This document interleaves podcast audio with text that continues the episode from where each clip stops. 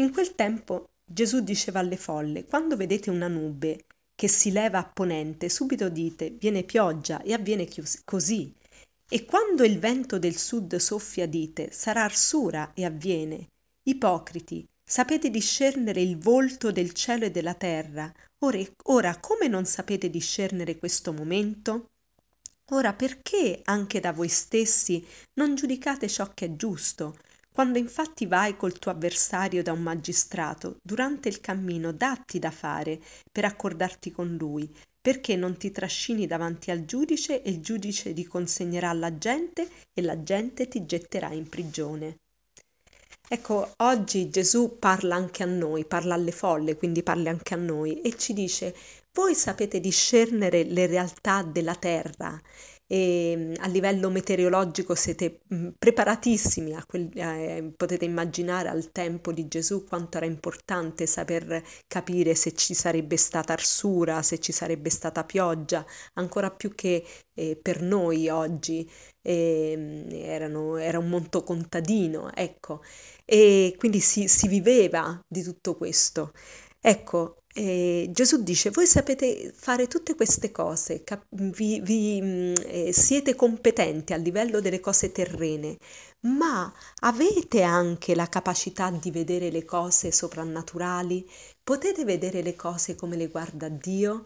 Ecco, e, e ci dice, ora perché da voi stessi non giudicate ciò che è giusto? Ora perché non sapete discernere questo momento? Perché non vedete che questo è un momento particolare di conversione alla quale voi siete chiamati? E continua, ora perché anche da voi stessi non giudicate ciò che è giusto? Quando infatti vai col tuo avversario da un magistrato, durante il cammino datti da fare per accordarti con lui, perché non ti trascini davanti al giudice e il giudice ti consegnerà alla gente e la gente ti getterà in prigione.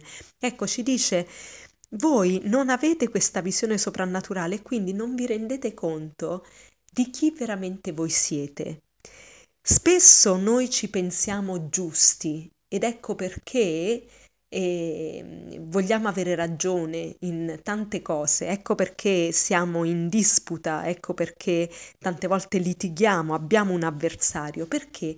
Perché pensiamo di essere nel, nel giusto, di avere ragione, ma Gesù invece ci vuole far capire, guardate che davanti a Dio siamo tutti colpevoli, siete tutti colpevoli, non c'è uno di voi che è più giusto di un altro. E, e questo mi sembrava strano, no? Perché eh, mi sembrava strano che io mi dovessi accordare lungo il cammino con il mio avversario perché così il mio avversario, eh, eh, il così che il magistrato non mi consegnasse al giudice, cioè chi ha detto che io sono nel, non nel giusto per cui sarò io a, a, ad essere consegnato al giudice e non il mio avversario? E invece Gesù ci vuole far capire, siamo tutti così, cioè e se non capiamo che il problema non è tanto la mia relazione con l'altro, con i limiti dell'altro, ma è piuttosto come io comprendo i miei limiti, come io eh, sono consapevole di essere mancante.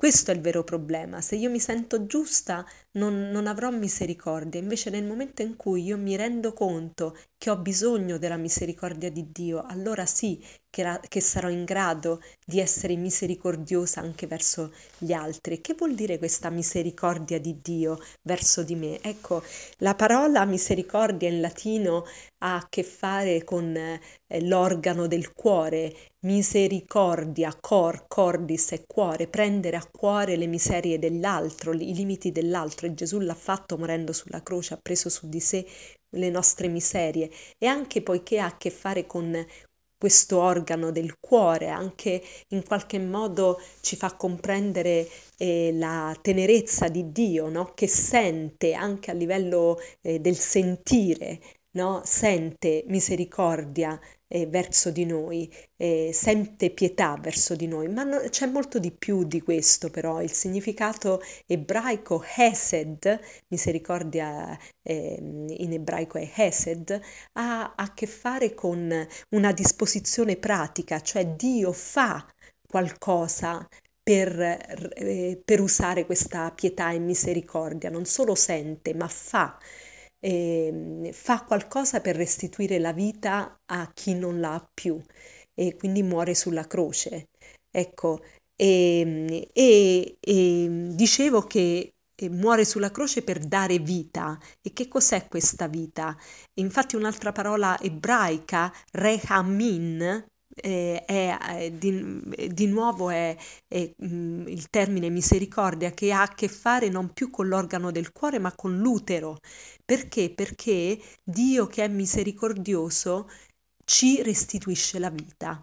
Ecco, oggi vogliamo chiedere al Signore la grazia di eh, renderci conto che abbiamo, abbiamo bisogno di essere ricreati, accettare questa rigenerazione da parte di Dio, magari anche accostandoci al sacramento della, della eh, confessione, se c'è possibile, della riconciliazione, quanto prima, ma anche e chiedere la grazia di vedere il nostro peccato per non sentirsi mai superiori agli altri, ma per accordare la misericordia anche agli altri